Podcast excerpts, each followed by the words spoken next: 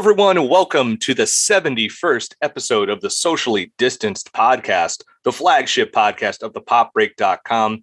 I am the editor in chief of the site and your host for this episode. My name is Bill Bodkin, and I am flying solo in the host seat today because wouldn't you know it, it's the summer and Al Manarino just had to go have fun. I was going to make such a big deal out of this episode. Facebook told us it was Al and Bill Day because I guess this was when we became friends on Facebook.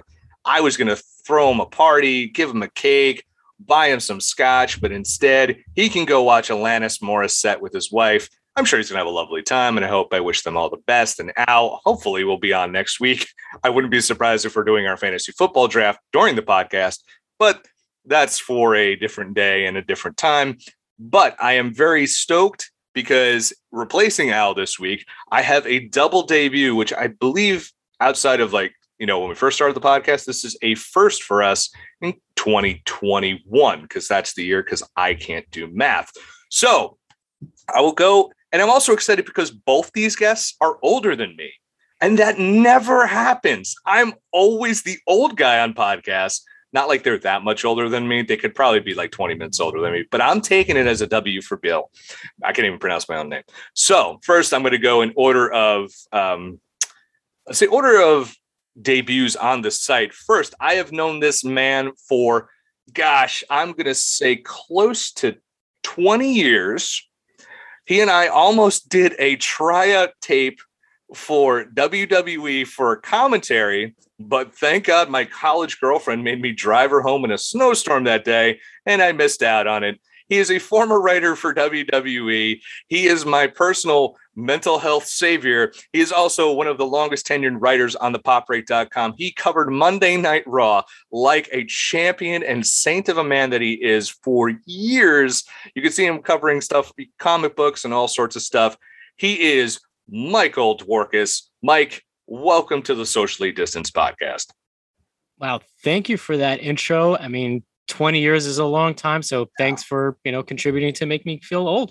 Hey, listen, and uh, you've heard Mike on Pop Break podcast before. He's been on a number of the AEW podcasts. He and, he and I have recorded them. Um, so it's not his first Pop Break podcast, but his first socially distanced podcast.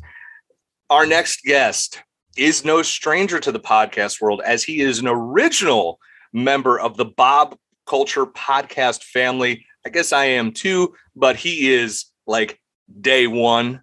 Uh, he is also a senior staff writer for the popbreak.com. He wrote about SmackDown for years. He covers NXT every week. He covers Dark Side of the Ring. You most recently read his awesome stuff he did with Stephen Amell, Alexander Ludwig, James Harrison, and the rest of the cast of Starz new series Heels. And he is the reviewer of the series we are reviewing throughout this podcast. What if the big cat himself, Matt Wittes? Welcome to the podcast. Thank you, Bill. Always ready to be the bad guy for a good reason. I don't really think you need to be that right now. I don't know if that's a bowling for soup reference either, but I'm just going to say because I popped one person for that, and that was Rob. He's like, I love that band. um, I have to say, I, I did not put over the fact you are a proficient griller of meats and that Mike's favorite wrestler, Baron Corbin, has taken notice of your work on Twitter. Baron Corbin and Roger Mooking of Cooking Channel. I don't know who that is. I know who Baron Corbin And Fire Food. It's a great show. Watch. Uh, That I know. I know the title of that show. So yes. So Matt, before we start the podcast, it's late summer. We're cutting into fall. What's what are you cooking right now? What's what's on the grill or the smoker? Right now, I actually have a four pound rack of St. Louis ribs sitting in my fridge right now, rubbed up, ready to go first thing in the morning. I'm sorry. Before, before I help Michael Vacchiano put in a car seat. Um, as you should, because you are you are part of the in the legal system. Uh, Mike and I are both like, okay, well, we know where we are tomorrow morning. We're just gonna be sitting at your door and be like, hi, feed us, please. uh, I- and I'm putting Mike on the spot a little bit here because Mike is going to be debuting a podcast real soon, right, Mike? Absolutely, real soon. And what's the title of that podcast? Uh, that's uh, wrestling with mental health. Yes, and uh, Uh, can I spoil who one of your first guests is? Go ahead. You could spoil away. Well, it's also I I'm one of them. But former WWE and WCW superstar Mark Mero is going to be on the podcast. That's right. Had a lovely conversation with Mike. Mm-hmm. So look for that on all your favorite streaming platforms real soon, right, Mike? Real soon. Absolutely. It's on audio. This is me just reminding Mike he's got to do it. Uh, Marc because, Mero, one of the biggest what ifs of wrestling in the 90s. Mhm. oh, look at that. It's like he's been on a podcast and knows how to transition. That's right. We are talking about, uh, you know, if you guys don't know, we are a Disney Plus stand podcast. We ta- have talked about so many Disney Plus series this year. We are not sponsored, recognized, or recognized by Disney, although hopefully they will recognize us one day positively. Um, we're talking about What If, uh, the Marvel animated series that drops every single Wednesday. So, Mike, I'm going to start with you because Matt's been reviewing.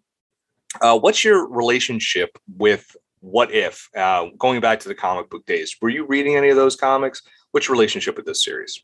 Yeah, I've I've read not all the issues, but I, I've read uh, a number of the issues um, back in the. There were some in the '80s. There was a a small trade published in the '90s. Um, so have have some familiarity with the original What Ifs. Um, so in relation to the animated series that we've got on Disney Plus, I've really enjoyed what they're doing. I mean, they've kept it pretty strict to the MCU, and overall, I'm happy with what I'm with what I'm seeing. And and in no way have I felt that they've slanted anything in the comics or done anything that uh, I felt was uh, too off kilter. Well, what would do you have any recollection of any of your favorite uh, stories from What If? Uh, I remember someone brought up to me um, that I remember reading was What If Eddie Brock was Spider Man? That was Mhm. a really cool one. Uh, do you That- have any that ones that cool stick out to you? Um, not particular. It's been a long time since I've read, so I can't remember exactly a specific title. Sorry. Although I actually do have something with the Fantastic Four having different members.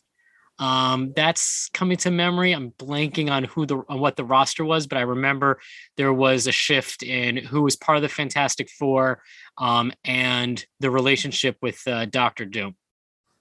And Matt, Big Cat, you obviously are writing the review series for us. What's your relationship? Did you have a relationship with comic books prior to starting the series? Oh yeah, it used to be uh it used to be my bad habit. Uh at one point I was uh in my adult life I was spending way too much money each month, but I've been collecting uh pretty much since I was about 8 years old. I had a run of about 30 years of that. And one of my favorite comp single comic book issues was the last issue of What If.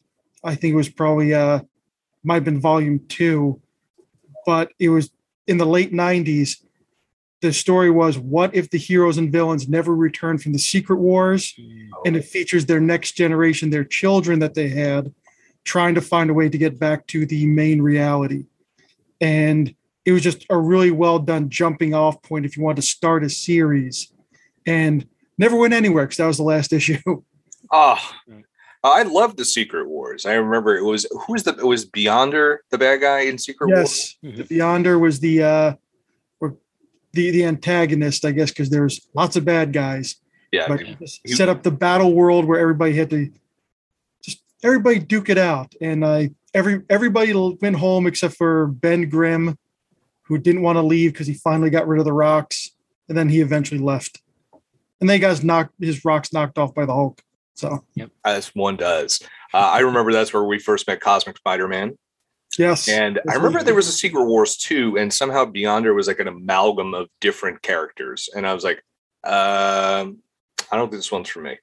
nah, So, Matt, when we started the review series, the title of your first review was because now we're going to go into talking a little bit about what we think of the series so far. Mike, you've already given us a little a moose boosh of what you think. Um, you your title of that review was "This could be Disney Plus greatest series yet." Do you think? Why did you think that with with that review, or did someone just make that title up for you? Well, it's not me. And um, do you think they're holding up that end of that uh, lofty title? uh, it, it certainly could be a very big hit for them. Uh, they have a lot of things in place now. They have the luxury of having a lot of the MCU actors coming back as voice talent, but they don't need all of them. A lot of the stand-ins have been doing a fantastic job. Uh, in this last episode, the guy they got to play William Hurt's uh, General Thunderbolt Ross, I had to go back and check twice to make sure it wasn't really him.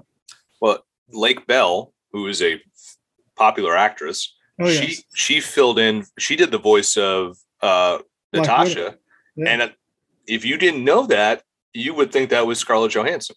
Yes. I mean, that's how good that's been, and that's a name actress, not some person who's just a, a voice character actor, although she does a lot of voice acting. Um, so, do you think you do think it's holding up? This, I, this I think it's holding up, and I think it has a lot of potential. So far, they haven't screwed it up, but it has a lot of potential considering the direction they're taking the MCU now, or it looks like they're going to do, um, involving the multiverse and just being able to get away with anything. We will Which be getting into that because there was a big trailer that dropped earlier this week. Well, it leaked accident- accidentally, and then lo and behold, the next day was released to the world. We'll be talking about that. Mike, over the first two episodes, what's been your thoughts on not only the story of it, but the animation style of it as well? So far the, both the first two episodes of the story's been great. Uh, i've enjoyed really what they're doing with the characters and really expanding them to be beyond what we've seen on the big screen. And animation style i think has been fantastic. Um, in, in a way it kind of reminds me a little bit about uh, uh, dragon's lair animation with more of a modern modern technological uh, uh, advancement wow that sounded really complicated um, but really it just had such a fluid animation style um, for some reason that's what popped into my head when i first saw it and i think it's been spot on i really enjoyed it I'm now looking up Dragon's Lair like real quick. It's exactly what I thought it was. They actually do play Dragon's Lair in Stranger Things too, if you're wondering. That's in the beginning. Yes, they That's do. the Night that is animated. I remember saying, "Oh my god!" I used to watch that show on USA Cartoon Express, and I had no idea what the show was called. So thank you for bringing that up. I feel complete as a human. um, you guys haven't thought like, and this is just an open question. Every, whoever wants to answer this first. Um, for me, like I knew that one story. Do you guys think that they're they haven't stretched this a little too far? They're not getting a little ridiculous with the stories of like these grandiose what if. Do you think they're because we still have a zombies episode to go, which to me I'm like, eh, okay, maybe this was about five to ten years a little too late, but um, do you think they've stretched it too far? We're like, this is a bit, this is or like whether it's a full story or or, or, a certain character arc, you're like, mm, this didn't work for me. Anything in the first two episodes that hasn't worked for you guys, or was there something that you weren't expecting that really worked? For me, Thanos being part of the gang, but also being voiced by Josh Brolin, and it being pretty amazing, at least in my opinion. I always love when somebody can pull out. Technically, it's not genocide if that's Listen, it's it's the most effective way, according to him. like it was just efficient. It was and it's just like it's such a terrible line, but like the way he delivers it, you're like, oh "Come on." yes, oh, Thanos a is lot of scam. terrible things. It just it, it clicks because of the delivery and the chemistry between these actors and pretty much the entire 13, 15 year run. But is was so Matt for you? Anything do you think that they stretched that you weren't vibing with, or is there something that, and on the same token, anything that took you completely off guard that you enjoyed? Uh, nothing yet. In fact, I think the the first two episodes where it was just pretty much just doing a switcheroo. Uh, what if Peggy Carter became the super soldier? What if T'Challa? Um, and how great was it to hear the the late Chadwick Boseman? That was Oh, Oh. it's heartbreaking. Yeah, to be honest that, with you. that was uh, That last scene of that episode, you're like, oh, yes, and then t- having him as Star Lord, that was kind of like playing it safe. Uh, you could just do some fun stuff. Just the idea that instead of some midwestern kid uh, growing up, you know, with that background, oh, you have a royal kid with you know higher education, diplomatic skills, and he goes into that spot and changes the entire galaxy. and it's just like the everyone just likes him instead of everybody just like, loves "Star him." dick," yeah. Uh, great Easter egg with the renaming of the ship. Uh, I don't know if anybody caught that. I didn't. What would they rename it? Uh, instead of the Milano, which I'm assuming is uh, a "Who's the Boss" reference and not a cookie reference, Uh, I was going Uh, cookie, to be honest with you. the uh, the ship was uh, renamed on the wing. It says Mandela. oh, I did not see that. Yeah, That's a good one. I also enjoy Milano for the cookies, but not not slim, so that makes sense. I, I, I was gonna say there's a double entendre there that I'm gonna leave alone. Let's please do. Also, you know what th- about thing about Mandela is interesting of the Mandela effect. Definitely plays into that as well. Of just like you think you you misremember something. So if people don't know what that is. Like people could have sworn it's the famous one is uh, Sinbad was in uh, Shazam, or Yeah. there was a, a genie movie with Sinbad in it. Um, so yeah, oh yeah, it was Shaq obviously, but people thought Sinbad was in it in that. So that's like people just a misremembrance of something, and it's a mass misremembrance. Much like it had something to do with Nelson Mandela, everybody seemed to remember him dying in prison. Yet I I have vivid memories of him being freed. yeah, as do I. We're all old. We all remember Mandela being released from prison. There's people who are younger than this. Who are like he was in prison. uh, Mike, for you, is there anything that did didn't work for you that was like, all right, we're a little stretching a little bit here, guys? And and conversely, was there something that just completely took you by surprise that you enjoyed? I mean, uh, to be honest, uh, if we're going to talk about the most recent episode, We're gonna get into that. yeah, I'm just going to the first two. ep- I'm just going to the first two. I thought they were going in a different direction with a, as of yet, unseen character, um, and they they they definitely pulled the uh pulled a fast one on me. We'll get into the new episode. Don't worry. We're we're just we're just we're pre gaming with the first two. So save your save this for because we do are gonna have some theories in there. So definitely hold that for that. Mike, uh, Mike. So for you, anything that didn't work or anything that took you by surprise that you enjoyed? Um, well, so far, I first two episodes, I thought nothing in them caught me too far off guard to say that it didn't work for me. Um, what caught me off guard in a really positive way was the interaction between T'Challa and Korath uh, in this second episode. Um, just the banter between them and that opening dialogue of like Star Lord, you're famous, like that. That I mean, I was no joke. I was just laughing my ass off at that whole that whole exchange was so br- whoever wrote that needs an award it was just brilliantly done it was absolutely brilliant and that set the tone for everything else because T'Challa one thing that was taken from that I think came from the Black Panther movies is that you know his benevolence how he was always kind to others he was always honorable and that translated even into this what if episode where he's taken on such a completely different path yet here he is now he's changed who the ravagers are. He's you know he's like a beacon of hope not just not just for earth but the galaxy.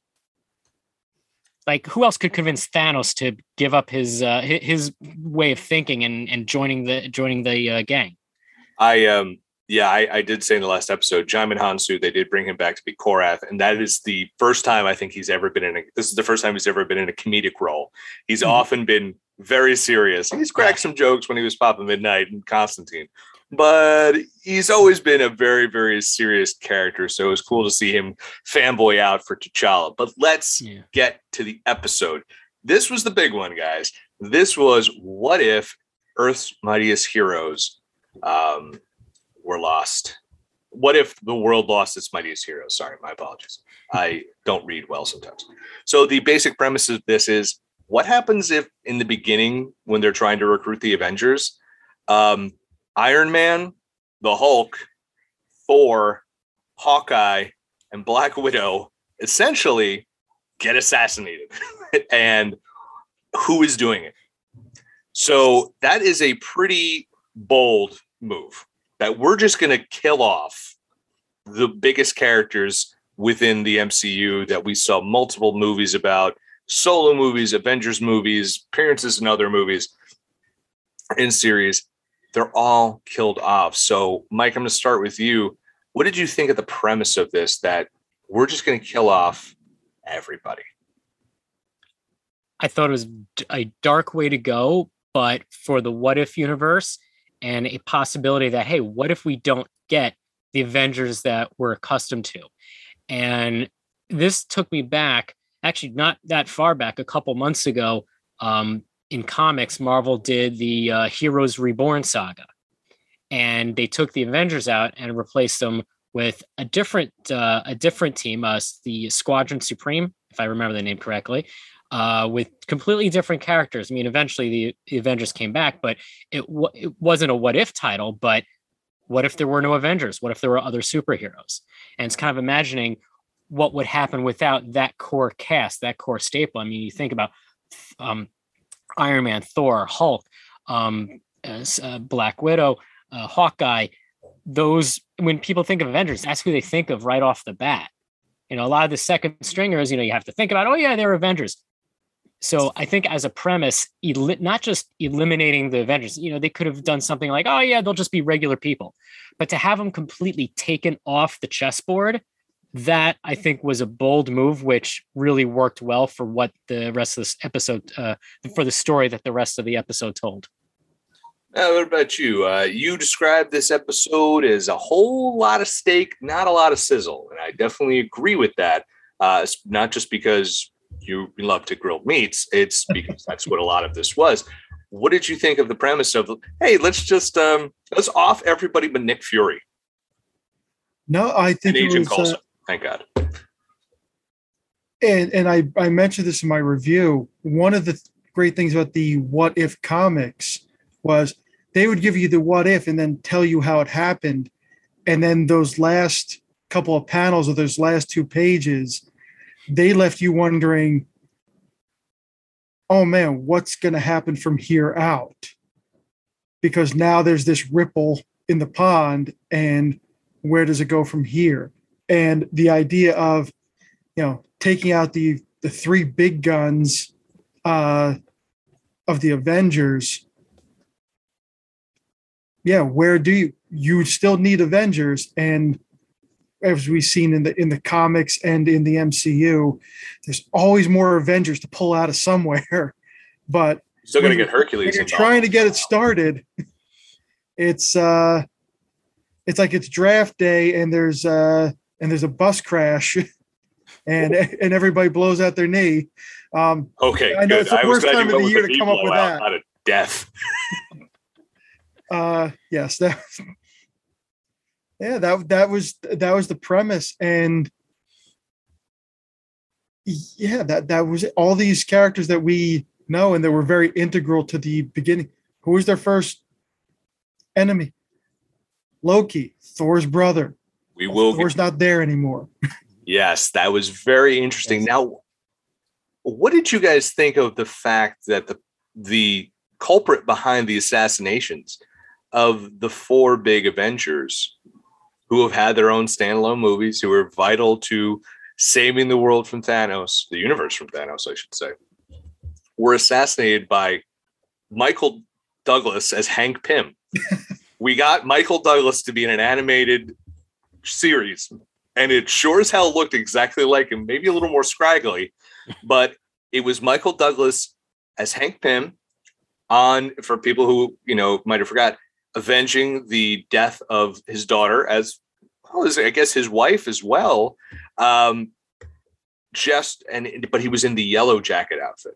How did you think? What did you think of Hank Pym as the quote unquote bad guy in the episode? So Matt, I'm going to start with you because I went to Mike the first two times. okay uh first off really smart choice um and it, it's funny when we're watching all these things we're seeing the the assassinations of the other mostly taking part via projecta i thought they were going to reveal bullseye and some form of Oh. dark avengers there uh no they go with hank pym and it it makes sense and you know to uh you know put a hat on a hat it reminded Do me of a dc storyline called uh identity crisis Mm.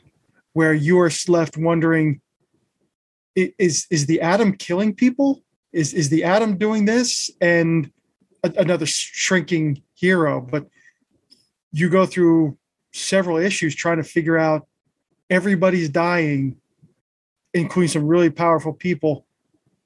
Could it be this you know also ran whose biggest thing is being small? Interesting. Yeah. And so, Mike, what do you think about uh, the Michael Douglas voiced Hank Pym as the ultimate killing machine, essentially? I mean, you know, take Michael Douglas, put him in a bunker for a while, and I imagine that's what he'd come out looking like. Um, he was By pretty bunker, creepy, but real life. um, but like Matt said, that was a it was a g- really good move because that was something unexpected. Because once you started considering that there was somebody when I mean during the episode it said it's all about hope, and there was a quick glimpse in the cemetery where you could see her name, Hope Van Dyne, and Oh, that oh, and that and to click the puzzle piece. Now, I didn't. I was thinking, okay, it's got to be, you know, could be Ant Man, but having it as Hank Pym just may. I mean, it it it upped the ante tenfold because now you have to wonder what happened um, to Scott Lang because where you know what's going to happen to him, and also the other thing seeing him in the yellow jacket armor. Um, that show obviously leans more to the villainous side. So again, where's the Ant Man costume? Who has it? Or maybe nobody has it. Uh, but it does lead you to wonder uh, what could be, you know, what could be the next step? What's going to happen um, afterwards? So I think uh, just yeah, just like Matt said, you know, having um, Hank Pym as the big bad in this one uh, was a good move by uh, Marvel. now, Matt. if I may. No, I just had a, a thought. They ever release this on Blu-ray as a uh, as a collected series?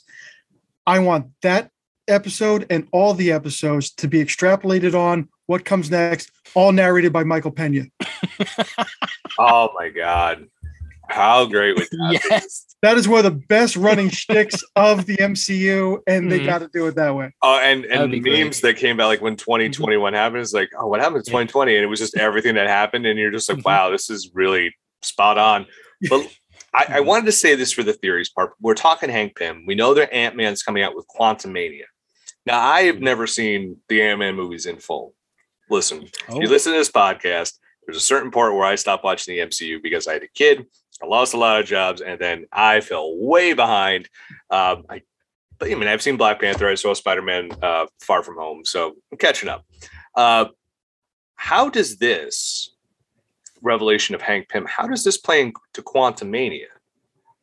Uh, like, because this is something I don't know. So, I mean, if Al were here, he'd just be like, "Well, obviously, this is how it happens." But uh, what do you guys think? How do you think this plays into Quantumania? And because there's going to be some, uh, you know, playing with the timelines and and alternate realities here, which I believe they brought the. I think that was part of Ant Man too. They brought the Michelle Pfeiffer character back, and that was the original Wasp, right? Yes. So, and she came back from an alternate realm, if memory serves, Uh, right? the microverse. Yeah. Okay. Of course. Why not? sure. Perfect. It's so on the it makes all the sense in the world, but it's so on the nose. It's just like the small universe. And you're like, all right, Right. Yeah. thanks, guys. Where did she live? Small town. Okay. Um, you know, Is there a megaverse? We don't know. yeah, that's Dr. Wily runs it, obviously. Uh, old guy jokes. And uh, but do you think this ties into Quantumania, or could it, or could it just be like, hey, this was just a cool idea? Mike, what do you think? Um, I'm I may lean more towards the cool idea, but being that the next sequence of movies is jumping into more really, I mean, th- with Doctor Strange, Far From Home, Quantum Mania, I really feel like this could be an extension of the whole what if premise because while it, things that may happen in the movies may not directly continue, we're going to be getting we will get glimpses of what if this happens in another universe. We're going to see other realities, we're going to see other timelines. I mean, the TVA showed us that in Loki, and the the uh, preview, you know, that we've talked about uh, for a certain movie on a way also revealed that. So it wouldn't shock me if uh, Quantumania maybe stepped back and uh, revisited this concept of the evil Hank Pym. Um, we've had an evil Hank Pym in the comics as well. It's happened. Um, In know, the maybe it could happen. persona. yeah, in exactly in as a yellow jacket. So it could happen again if if anything, just to throw maybe an added wrench into whatever the plot Quantumania is going to have, just to have a, a little extra villain in there, maybe a second tier uh, villain. Now, what about you? Do you think uh, do you think this Hank Pym revelation uh, ties into Quantumania? Uh, yeah, it very well could be. I think this season of What If, maybe throughout it all, they'll pull out one or two things to throw in as Easter eggs to this upcoming uh, Madness of the Multiverse, uh, Doctor Strange movie, Quantumania, um, the next Spider Man, and they probably got something else in there. I don't know if they're going to go into it with Black Panther 2. Uh, what know, Hawkeye will be the next uh, Disney Plus series, but I don't see. I don't know yeah. if that will tie in there. Yeah, uh, when they go through this, uh, they'll pluck a few things out. But I think this really just kind of set the idea, the premise for you know all the kiddies watching at home. If you can get used to this concept, we can only hop, skip, and a jump over to all right, Alfred Molina's in here somewhere, and uh, so yeah, I, I was actually going to ask that later on, but I, I do I do agree with you. I think this is Loki did it, but now that but that was one singular character, and that never really jumped back into Marvel. That never came back. To, he was plucked from the MCU. He was in this alternate reality. It was never plucked back into pl- you know placed back into it. Whereas this is just like here's another world, and this is what's happening. You saw something that happened in this reality. Well, in this this other timeline, this other reality, this is happening. So I think you're right. I think this is a primer. This is this is the app. This is you know whetting the appetite and you know kind of easing people into. This is the soft opening, the out of town preview, as they'd say, mm-hmm. for just the wild shit that's going to happen in the next few years with the Marvel Cinematic Universe. So oh, let's let's look at well, who was really the star of this this episode? Samuel L. Jackson, the man who never yep. stops working. Um, was I mean, Nick Fury? We just is he just the guy we can never like? He should never leave the MCU, right? We should just we're just going to take. He's just got to be that constant. Mm-hmm. He's the R two D two of M- MCU. Yeah, I would. That's just like I can't believe you would insult Nick Fury like that. But yeah, no, I that's not. An, do you know what is R two D two? He's a Swiss Army knife. He's whatever you need him to be, and that's what mm. Nick Fury is, and what Samuel L. Jackson is. And uh, I'm just gonna throw something out here. Uh, at the end of that episode, he was doing his lines with someone else's inflections. He, oh, when when it was when it was Loki disguised as Samuel L. Jackson.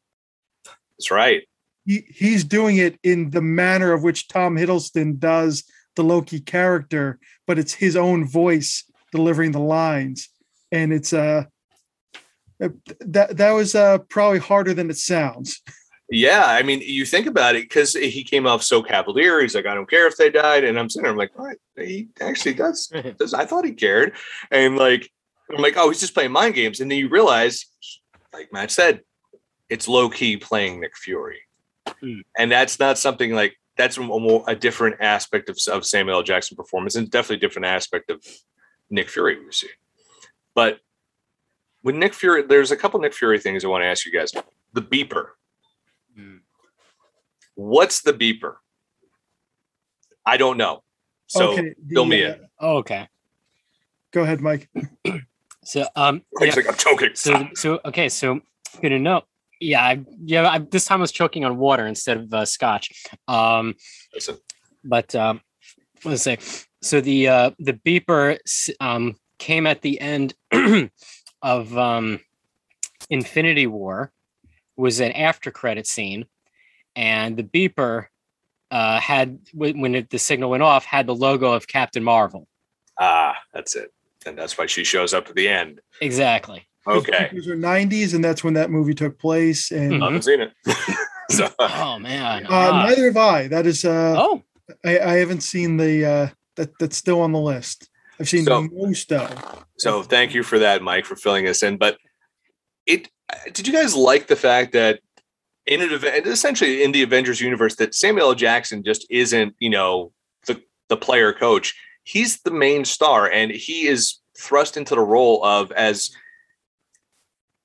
um, Clark Gregg's character, as Coulson says, you're the last Avenger. And I don't know if we ever really can. I don't know if you guys. I never really consider him an Avenger. I mean, he's like he's Shield. He's Right. their boss essentially. I never consider him like um. Sometimes I don't consider Professor X. Like I never think of him as an X Man. He's Professor X. He runs Right. the team. How is it? How did you guys feel about the, them saying like Nick Fury is an Avenger? Uh, Matt, I'll Uh, start with you. Do you know what? And I'm going to get a little bit of hate just for bringing up this name, but when the team wins the Super Bowl, Bill Belichick gets a ring too. That, yes, that's true. That but he's true. always regarded at. They don't call him a. They don't say Bill Belichick is a New England Patriot. They call him the coach of the New England Patriots. You know what I mean? He's always the coach. Uh, You know. So that's what I mean. When you're talking, like, I don't like, I don't know, I don't always, I don't refer to Aaron Boone as a New York. Well, shit, he was a New York Yankee. Um, I was gonna say I think it was Joe Girardi. I'm like, God damn it, hire a non-player. Um, okay, I don't consider Joe Judge a New York Giant. He's Okay. the coach of the New Got York it. Giants, but they're saying Nick Fury is an Avenger. Is I think this is the first time we've ever really referred to him as this. And how do you feel about him being referred this way? Uh, you know what? If uh I mean, personally, I've never been an Avenger, so I don't know how much skin I've got in the game. I mean, But- listen, I've been I've been in there. It's it's a complicated mess. I mean, I was a Teen Titan once, but that was a long Hmm. time ago. That was like 20 something years ago. Uh, You were a really good Beast Boy, I gotta tell you. Thank you. Uh, no, uh, no, it, it makes sense because you know if, if you watch, you know, all of these movies that the first Avengers uh, movie, uh, I think it was uh, was it Civil War or uh, Winter Soldier. He's the one riding the ship when all goes wrong.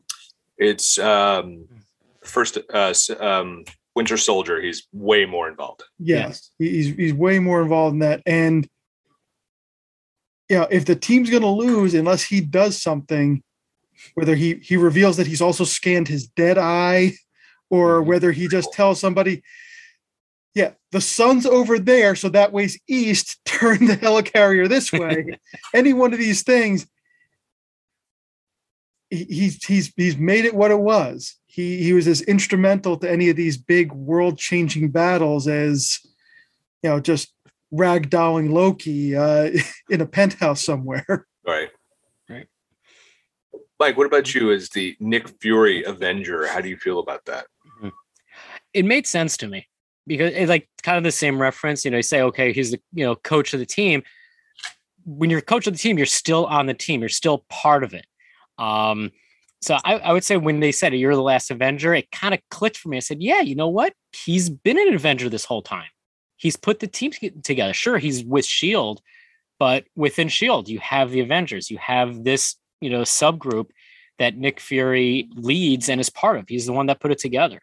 Um, so I was I was totally fine with it. It was almost like a revelation. Like, yeah, you know, we've never said that he's an Avenger, but he really has been one this whole time, regardless of you know what timeline or unless there's a different one. But in terms of the uh, cinematic uh, universe, he's he's definitely been an Avenger. Let's talk about our one of our favorite uh, variants here. Loki comes in to surprisingly avenge the death of his brother, but of course, there's motive. He wants to take over the Mhm. world, and at the end of the episode, he essentially takes over the world. Um, and basically, we've set up the same plot minus some aliens of the first Avengers movie. Um, how did, you feel like that was an earned moment where he just basically he goes from I'm going to stay here a little longer to hey I'm in the United Nations just announcing I've taken over the world. To me, there's two parts of this episode that I was like, um, okay, I don't know how I feel about that. That was one of them where I'm like, wow, he just very quickly took over the Earth with Nick Fury being like, you're going to stay longer, and then it's like, boom, I've taken over the world. I don't know if I enjoyed like I felt like there could have been a little bit more to that. Uh, Matt, what do you think about that? Do you think there could have been a little more to Loki's grand takeover of the world, or do you think let's just cut to the chase? Uh, you know, there could have been uh, you know another if six seconds or so of just showing you know, Asgardian troops just here or there or you know positioning themselves other places in the world and just and some idea of a time frame. We don't know if that was two weeks later or the very next day. It was the next day. It was the next day. Yeah, that's a little. Yeah. They're localized. Uh, yeah, I, I think they could have shown them doing a little bit more to establish a foothold before they walk into the United Nations and say, uh, "Yeah, get your stuff and get out. This is uh, New Asgard now." Yeah, to me, it was like when he walked in, I'm like, oh, is he going to be like a good guy? And he's just saying, hey, we want to work with Earth, and like they're going to bring in a bigger threat, and he's going to work with the, and he's going to be a part of the Avengers. That's what I was thinking. I'm like, mm-hmm. maybe Loki is now going to take Thor's place, and he's going to be in the Avengers. We saw the series; he has some good in him when he needs it. Um, but no, nope, he's he's taking over the world. Uh, Mike, your thoughts on uh, Loki's grand takeover? Um, so yeah, same thing was I was questioning the timeline of how quickly that happened, but I believe based on the episode, it must have happened within the next 24 to 48 hours. Um, I I actually was thinking after that episode um, ended, I was wondering if that was the Loki variant who had the uh, vote for Loki button on his jacket. Oh my god! Imagine if they do that. Like I was thinking, like that's interesting. You know, a Loki who seems to have taken over and back with the TVA, we had a Loki who apparently at some point possibly did take over. Um, and then imagine the TV. Imagine somehow mm-hmm. that ties into the TVA. Puts him. They, they take him away and they put him in mm-hmm. into. They send him to the ether essentially. Exactly. Uh, the other thing that bothered me about this episode mm-hmm. was we had an episode with Peggy Carter going through uh, the Stargate. Essentially, the Stargate opened up by the Kraken. Um, or the bad the villain from Hellboy, whatever whoever that was, or whatever. It was Starro from uh, Starro from Sh- Shumagorath, maybe. It was Starro from the the Suicide Squad. Um, that would be a hell of a crossover, but I digress. Uh, and she meets Loki. She meets Hawkeye and Nick Fury. Mm-hmm. In this episode, we see a huge chunk of ice and this amazing end scene. I love this mm-hmm. shot of him wiping the ice, and there's the shield one and one doesn't equal two for me in this. It's it doesn't make a lot of mm. sense to me. He's seen her, but now she's in a chunk of ice. Are we now have to assume that there's other timelines involved here? Oh yes. Mm-hmm. I, am not sure. Yeah. How do I'm not sure how to make of it to me because I'm like, all right, so this timeline, and now I have this other one where she's in a chunk of ice. Like he's already met her, so right. So it, each each episode appears to be a different a different universe. Uh, so what we saw in episode one with Captain Carter is not what we is not the same universe in episode two, and neither are the same universe as episode three.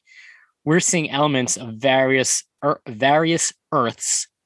Uh, can't even say that right.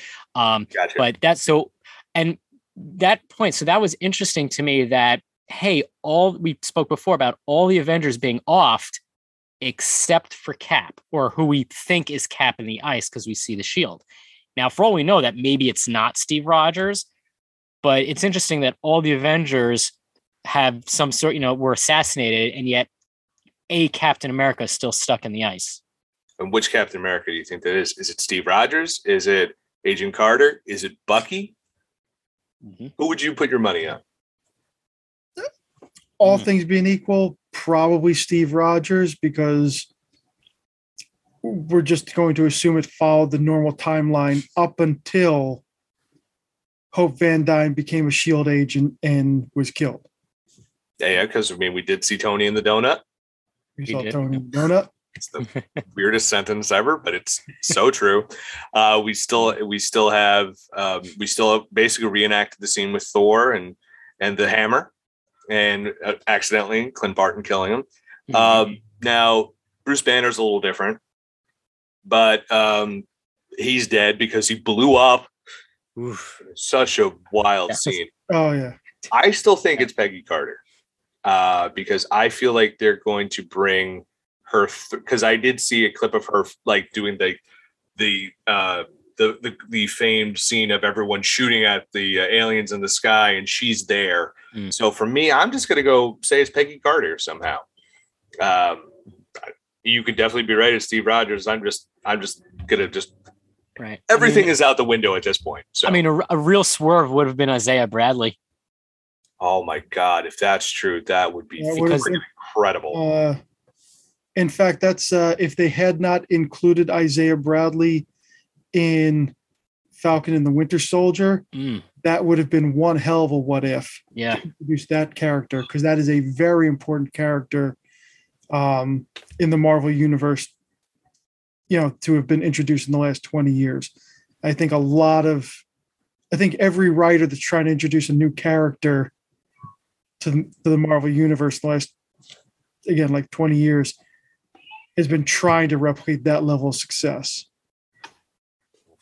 Isaiah Bradley would be that would be a bombshell. I would love that.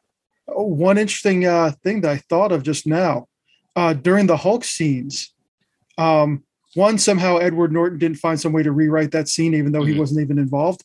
Um, but number two, uh, during that scene, if we go look at the 2008 movie, Mhm. uh, one thing we didn't see in that scene that we saw in the live action, movie, we didn't see Emil Blonsky.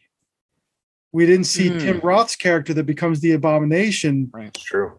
you know, sprinting past all the other younger soldiers on his way to the front line Ooh, to go get. Right, and it was on that campus, right? Yep. Yes, he Yeah. was there. that was right. So that character's not around, or not in that scene at least. I've heard there's been ru- I have heard rumors about maybe that character returning too. I've seen uh, whether it's real or not, and I assuming that I've seen parts of teasers for Shang Chi Mhm. and the Abomination. Right. That's right. Shang-Chi. And now you have to wonder how the multiverse is gonna is is the multiverse going to be apparent in that movie? That's gonna be interesting. Um let's talk about the cast. Uh best your favorite inclusion of a, a or you see your favorite vocal performance.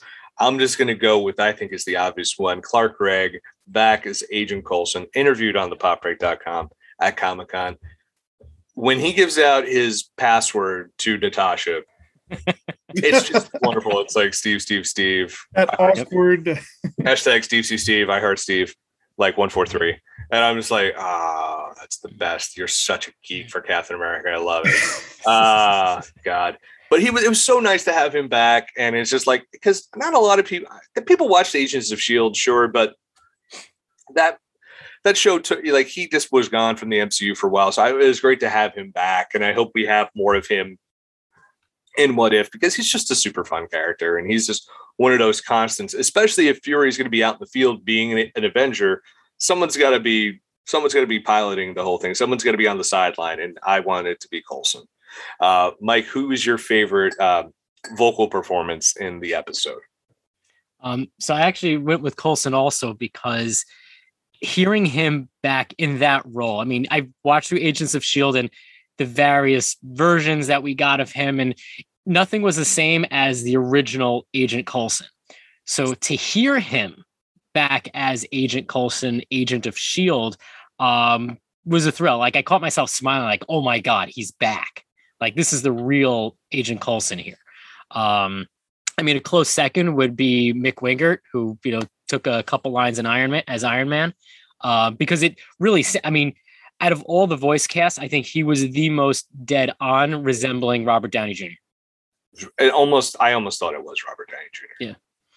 Uh, Matt, your favorite in the episode? Yeah, uh, like we said, uh, Lake Bell and the uh, actors that portrayed Iron Man and General Ross did a fantastic job replicating those voices. Talked about, uh, you know, Samuel L. Jackson picking up on Tom Hiddleston's uh, delivery to play, you know, it a facsimile of himself. My MVP for the voice cast would be Michael Douglas in this one.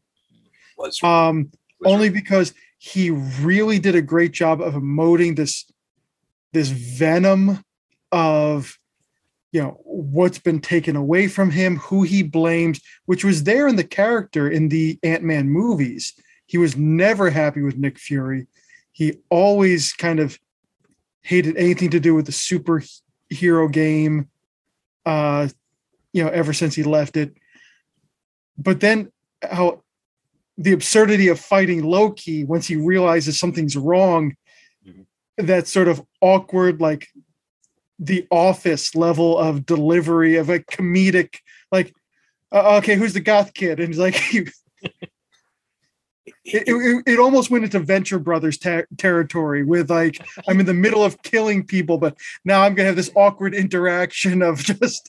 he reminded me his performance reminded me of the i can never remember his name from venture brothers the guy who's like the bee the wasp or the monarch Mighty Monarch. Yeah. yeah Monarch. he reminded me of the mighty monarch i'm like Mm. because he was uh, Totally. it's like he was so like like you said he was very dramatic and very emotive when he was talking about his daughter but then when he got to the villain mode he was twirling the mustache Mhm. so hard Yeah. and it's fucking michael douglas multi-time oscar nominee and winner been a acting royalty who's just like "Meh, i'm the villain and you're just like give it to me again love it so we've talked about the impact it's going to have going forward. But let's talk about the Spider-Man trailer, where we open up the MC. We're opening up because for those who didn't see it, Peter Parker at the end of uh, Far From Home, it was revealed through J. Jonah Jameson and a very um, I almost called him Alex Cross, but what the hell's his name? Um, Alex Jones type character version of J. Jonah Jameson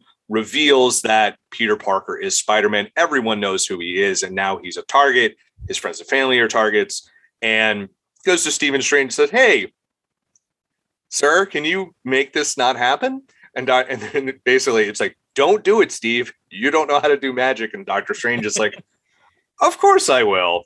And Peter Parker being Peter Parker being a putz, and Doctor Mhm. Strange being an arrogant douche, um, they throw everything off. Doc Ock comes back. We hear the cackle of Willem Dafoe. Cats and dogs falling in love. It's wild. How much do you think what we're seeing in the MC?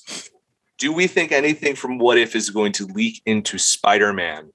Um, Spider Man Home is destroyed. I don't even know what the fuck it's called. It doesn't matter. It looks great. No way home. I No way way home. home. No way out. It's WWE pay per um, it's no way home. Um, first off, what did you guys think of the trailer, and how much do you think the MCU uh, will be? Um, well, how much do you think What If will bleed into this? So, Matt, you've already stated how you think this is like a couple. This is kind of like a, you know, warming people up for this wild concept. What do you think is going to? Anything could come out of here, or do we even see Spider-Man in What If? I don't even know if we're going to see that. Uh, I think it's going to work the other way around. I think these movies are going to come out, and then the next, if they're going to have another season of What If, They have to. they probably will. It's going to use those characters because right now, if you're just an MCU fan, you've probably seen other superhero movies, but right now, doing the if, uh, what if the Venom symbiote chose Wolverine as the host? That's Yeah. not being done right now in these eight or ten episodes that they're doing because We haven't introduced Wolverine. yeah, they they've uh if I can switch gears uh, again, uh they're pulling a Vince McMahon. They've never been here before. Nobody knows these characters if they've never been here before. Same thing. That's right. Uh Really, it really, Well really. done. who cares? It's one of the most popular superheroes of all time. Nobody knows Wolverine. He hasn't been part of these movies yet. Uh yeah, Has he met Mickey Mouse movies yet? Coming the next season. oh god, Vince McMahon is booking the MCU now. That's great. Um, yeah, I definitely see that, and I know people have talked. People have talked about. You know, will we see X, the X Men in this? We even talked about X Men um, in Wandavision. Uh, Was this finally Yeah. how we're going to see mutants? And the answer was no, it's not. uh, hell, they even cut characters out that were supposed to re- be revealed due to online reactions. So there, I don't think we're going to see the X Men anytime soon. If you don't know what I'm talking about, the astrophysicist that um, they were uh, they were supposed to meet um, while Wanda was engulfing more and more of New Jersey. Um, that was supposed to be a introduced introduction to a Marvel character, and they cut it because people thought it was going to expected it to be Reed Richards. It was not going to be. Most likely, I think was going to be Blue Marvel. Uh, so, yeah, I think something. If Spider-Man ends up in What If, because they're very secretive about what outside of zombies, uh, what is coming in What If. Because we didn't even I didn't uh, like correct me if I'm wrong, guys. Like we didn't even we don't really know the episodes going into them. They just kind of like, No. hey, what if No. there's the episode? Uh, We do know that this is uh, we apparently have not heard the last of Chadwick Boseman in a voice role Oh, But- Mm. because it has in some of the uh, Wikipedia and other Wikia entries says uh, in that episode and in other voice roles. Um, interesting. Interesting. so that'll be a Hmm. nice thing to listen for, but it'll probably be a line here or there because these are 40 minute episodes and It's very true. Yeah. I feel like they might do an hour if they're going to redo Avengers one, essentially with new Avengers. I think that episode could be close to an hour, but Good. maybe not. Um, but Mike, what about you? Do you think anything pulls out of from the multiverse? Anything from What If is pulled into there for Spider-Man? I, I think either into Spider-Man or into the uh, Doctor Strange Multiverse of Madness movie, because if I remember right, the last trailer of, for What If did show an animated Doctor Strange and Peter Parker. Um, I believe it was the last trailer before the I series start, Doctor started airing. So I do think that there has to be something in uh, No Way Home that relates to What If. Um, something get, something has to get pulled. I think if they're real, if What If and what's the uh, remind me the release date for uh, No Way Home is is it October? I believe it's, It's- going. I think it's December. It's or December. So they have some time to f- flesh stuff out. But also thinking about it, the uh, the Loki series and the What If series are the only two that we know of that gets a second season. Um, so I'm thinking those move that the movies we're going to see will loop back to the second season of each of this to the second season of both Loki and um, What If.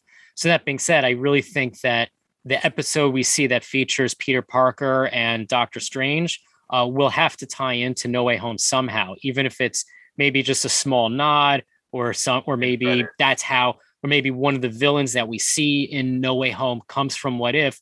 Um, there has to be a distinctive link there. And to the other thing were saying, would this be an introduction to anything that we haven't seen yet?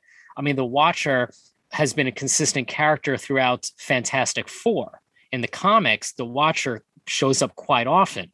So, I mean, I'm not saying the Fantastic Four is going to show up, but there are characters that have appeared more frequently in in comics than we've seen in the cinematic universe.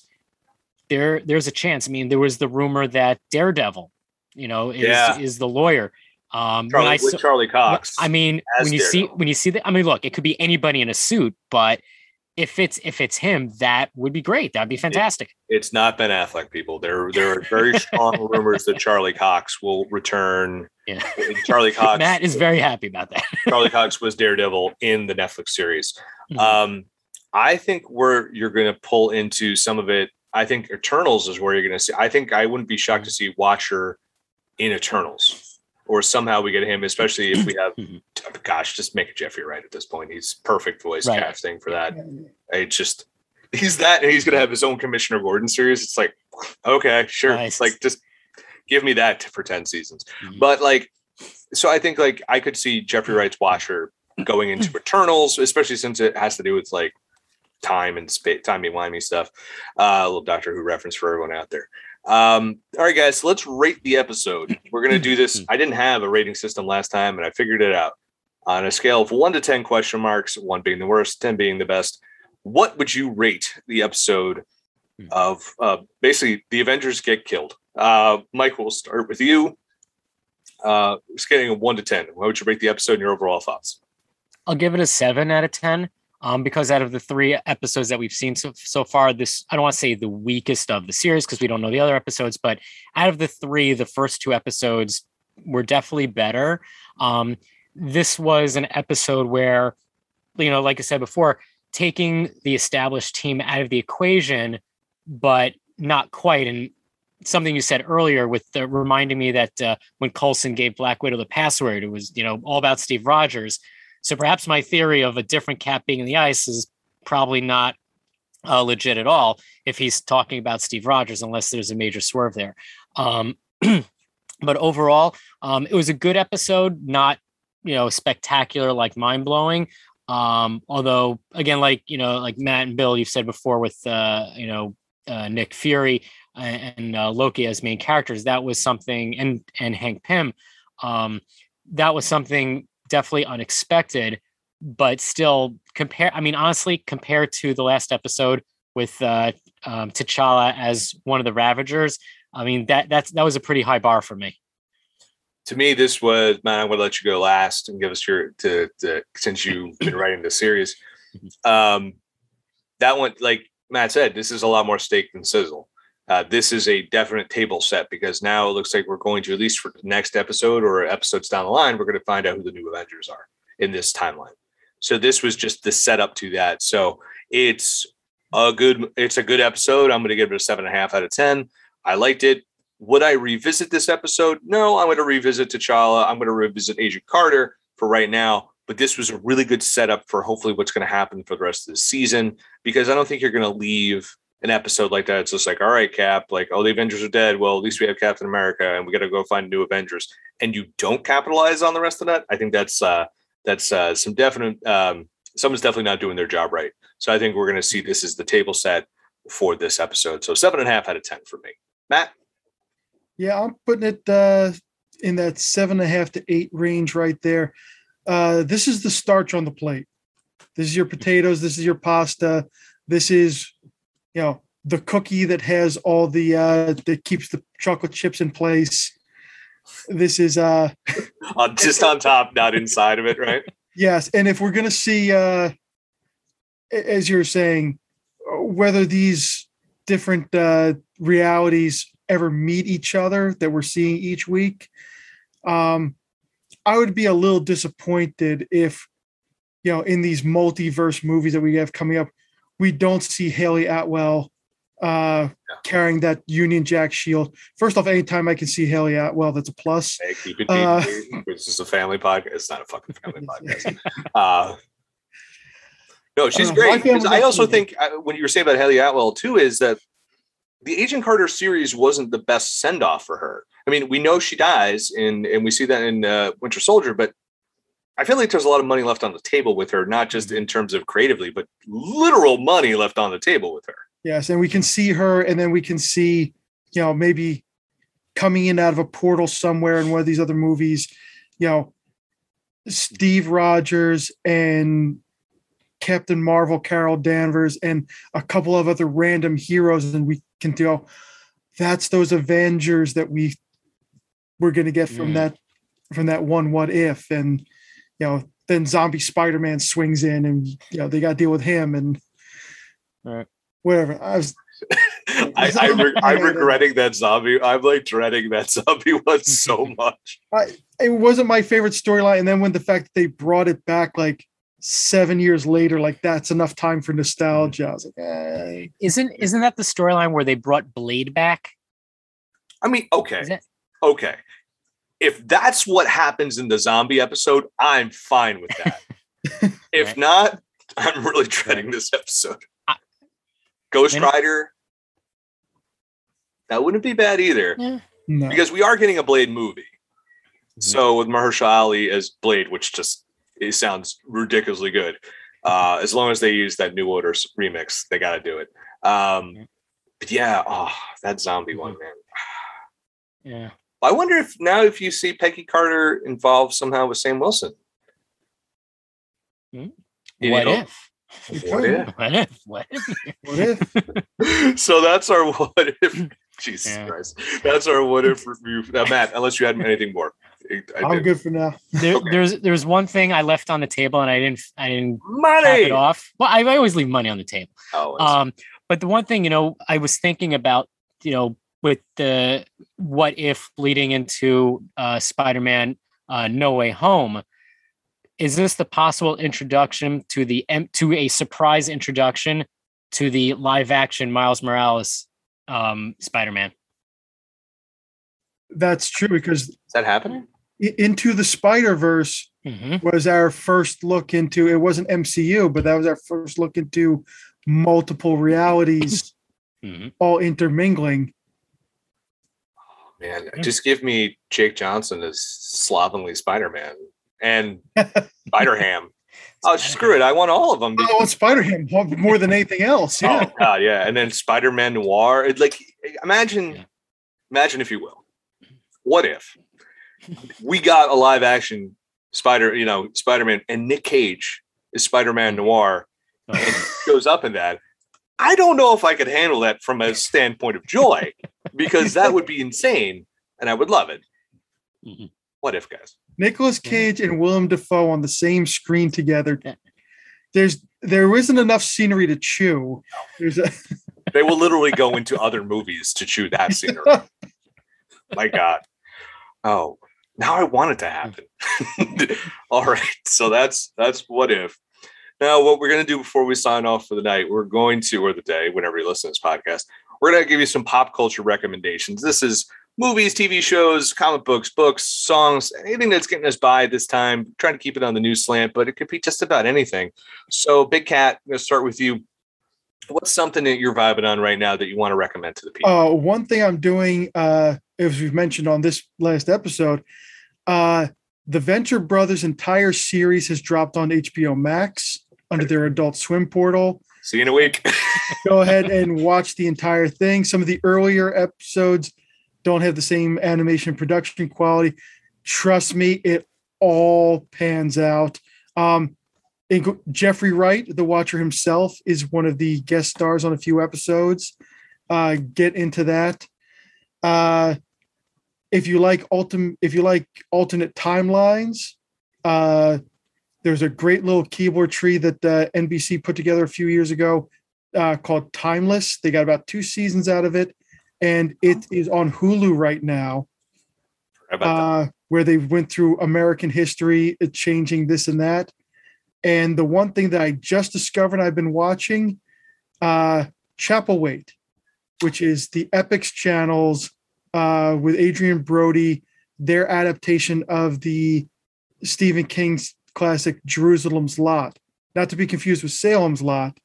Uh, there's some meager tie between the two stories, but it is uh, about two episodes in. They've got three out already, and it is looking to be Stephen King at his most Lovecraftian. It's funny because Epix, like I remember watching Pennyworth. I watched the first episode of that. Epix, like it's like they have shows on that everyone likes, that critics love, but no one has Epix, or very few people have Epix. Right. So hunt it down. Epix, E P I X. I think they were just acquired in some deal that happened, and I don't remember what it was, but there was some big TV deal that happened recently. Epix was acquired to that, so hopefully they get more uh, play on that. But Chapelwaite, Venture Brothers, and when was the third one? That was uh, Timeless. Timeless. That's right on NBC. Venture uh, HBO Max, man. Oh, so glad they have Venture Brothers now. Um, Mike, what are you recommending to the people?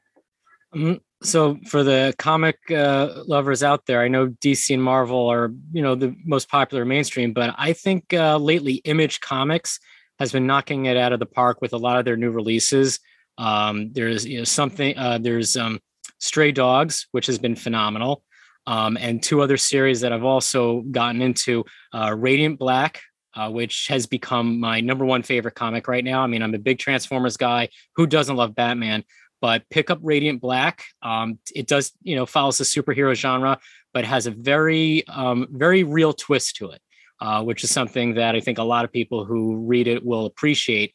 And the other series by Image Comics that I've really gotten into is Nocterra. Um, so very, very good series, which you know definitely um, take a divergent path from typical superhero stories. Um, you know, very well worth the read, very cerebral. Um, the stories definitely go in directions that you don't expect them to. Um, so I really think that uh, Image Comics has been really stellar in the in the past 12 months. So that's one recommendation I can give. Uh, another recommendation, uh, something that my wife have been doing. We've been rewatching through Clone Wars, as she has not been very big into any Star Wars series until Mandalorian. And once she saw Mandalorian, she got hooked into watching everything else. Uh, so we've been watching Bad Batch. Just finished So- it. Yeah. Yep.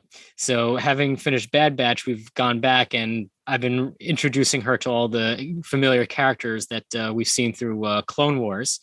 And lastly, um, I've gone back thanks to Amazon Prime, and I've been rewatching The Expanse. I haven't watched the newest seasons, so I started from back from season one and going through it all over again because honestly, I didn't really remember anything that happened. So before I catch up on the new seasons, I decided to go back and rewatch it all. Yeah, Expanse for those who know originally started on Sci-Fi, and then was canceled, and then picked up on Amazon Prime. Mm. It's got a real good cult status. So yeah, if you're really into that sci-fi, and there's some, well, the first couple seasons had a noir tinge to it, if I remember correctly. Mhm. Yeah. Yeah. So if you're like stuff like that, definitely check out The Expanse. So some really good recommendations. Mine are not going to be as good, but uh, if you have, I mentioned it because Matt did a great job interviewing people from the cast of Heels. I have only gotten through the first episode just due to time and space and life in the world. But the first, if you like Friday Night Lights and you like pro wrestling, Heels is for you.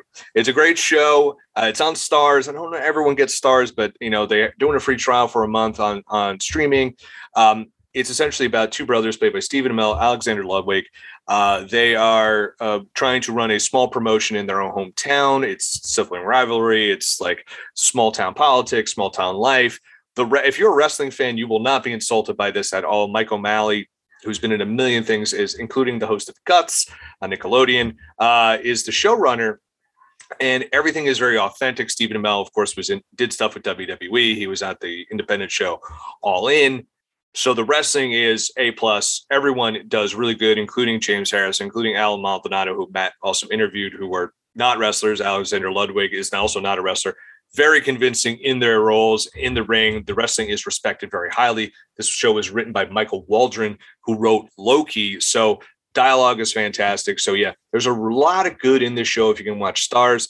If you have HBO Max, I highly recommend the surfing docu series 100 Foot Wave, uh, which is about a surfer named Garrett McNamara who surfed the 100 foot wave off the coast of Nazaré in Portugal. And it's not just a, a very pretty documentary series about gorgeous building size waves, it's about the people who surf them and what drives them. Uh, it's already been greenlit for a second season. It's an excellent series. Even if you're not into surfing, this is a very, very, very cool series. And my final recommendation I don't know if I even have a final rec- recommendation. Well, there is a new Metallica record coming out, and it's not a Metallica record as you think. It is the anniversary tribute record to the Black Album, which is going to be like a 40 plus track tribute record. They've got some real weird ones, like Elton John and Miley Cyrus are teaming up for one, but I'm not recommending that to you. I'm going to recommend Sad But True, covered by one of my favorite bands, one of Al's favorite bands as well. Royal Blood, which is a two piece band, a bass and drum. And they do one hell of a job redoing this, uh, paying homage to Metallica, but also putting their own spin on it. And also, surprisingly, Weezer has a pretty good cover of Enter Sandman on it, which, if you've heard Weezer, they love to play guitar. So, and they like to get a little hard every once in a while. So, definitely check out either Weezer's Enter Sandman or Royal, but most importantly, Royal Blood's cover of Sad But True. So that is going to wrap up this week's episode. Guys, thank you for coming in at the last minute to fill in for my beautiful but irresponsible co host. And um, please plug yourselves on social media. Matt, you got a lot of stuff going on, whether it's Pop Break, BCP, grilling. Tell, tell people where they can find you online. Uh, you can find me on Twitter at a anti smart. That's anti smart with two A's uh, or at uh, Bob Culture Podcast, uh, where I am constantly either trying to get Baron Corbin to uh, acknowledge my grilling skills, Which he has one. uh, or creating the buffer in the shadow war between uh, Lance Storm and Disco Inferno uh, on Twitter. don't don't ever be the buffer. Just let Lance win. Lance is right, in my opinion. What if he doesn't win? Somebody's got to be there to pick up the pieces, Bill. I, if you're there to pick up Lance Storm's pieces, you let me know because I'll help. he's, a, he's a Canadian treasure, and we must protect him at all costs. Him and maple syrup. What can I tell you? Um, I would say Rush, but I'm not a fan. With that 100 kilos and under title. Oh, fuck. One of my favorite. Didn't he give it to Jacques Rougeau? I think he he gave it to Elix Skipper. Alex Skipper, then PCO got the hardcore title. Uh, right. Um, Mike, where can people find you online? online. Uh, so I'm on Twitter uh, at Omega X80. Uh, I think that's still my handle. It is. I have to tag you constantly. Okay, thank you. I never remember my own handle, um, but otherwise, um, I've got uh, my eBay shop where I'm selling all sorts of toys, games, collectibles, and comics at Omega Collectibles on eBay. Um, aside from that, those are the only places on the internet that you'll likely find me. Um, unless you check your, you know, local insurance company, you might find me on one of your insurance panels. It's a long story. Um, but also, don't forget uh, Wrestling with Mental Health coming soon to all podcast platforms. It's going to be great. Uh, as for me, if you must follow me, I don't know why you want to. I am at Bodkin Writes W R A T E S. It's mostly just wrestling. Me wishing Adam Cole goes to AEW, which no one on this podcast but Mike and Matt get. Um, but most importantly, I'm retweeting stuff from thepopbreak.com. In September, we will be celebrating 12 years. That's right. I've been doing this since 2009. Mike has been with me, gosh, probably for 10 years. Matt, at least three, if not four. Um, I don't do math well. Three-ish, yeah. Three-ish. Um, and of course, thepopbreak.com. Every single day, we're talking movies, we're talking TV, we're talking music, we're talking comic books, pro wrestling, anime, digital trends, all that good stuff. We are on Twitter at the pop break forward slash popbreak.com, all spelled out on Facebook at the pop break on Instagram. We are going back to concerts. We have shot, uh, we just shot the Hella Mega Tour, which features featured Fall Out Boy Weezer and Green Day. We've shot Warren Haynes of Government Mule. Um, Rise Against and some other stuff. Uh, Lindsey Stirling and Brit Floyd will be shooting Rancid and Dropkick Murphys coming up. All our guys are safe and vaccinated and healthy. So we're very stoked to have people back shooting for us. Uh, so check out our Instagram. We'll be checking that, out, uh, updating that soon. Of course, leave us a great review, rate, review, subscribe on all your platforms. Give us a follow on Spotify and check out our other podcast networks. Check out Pop Break TV, The Breakcast, and The Winter Still Is and the Way Too Early Oscar podcast. Those hubs can be found on Apple, Google, Anchor, and Spotify. So, for my good buddy, the Hebrew Hammer, Michael Dworkis, for the Big Cat, Matt Wittes, my name is Bill Bodkin. Thanks for checking us out. And we'll just remember to ask the question what if?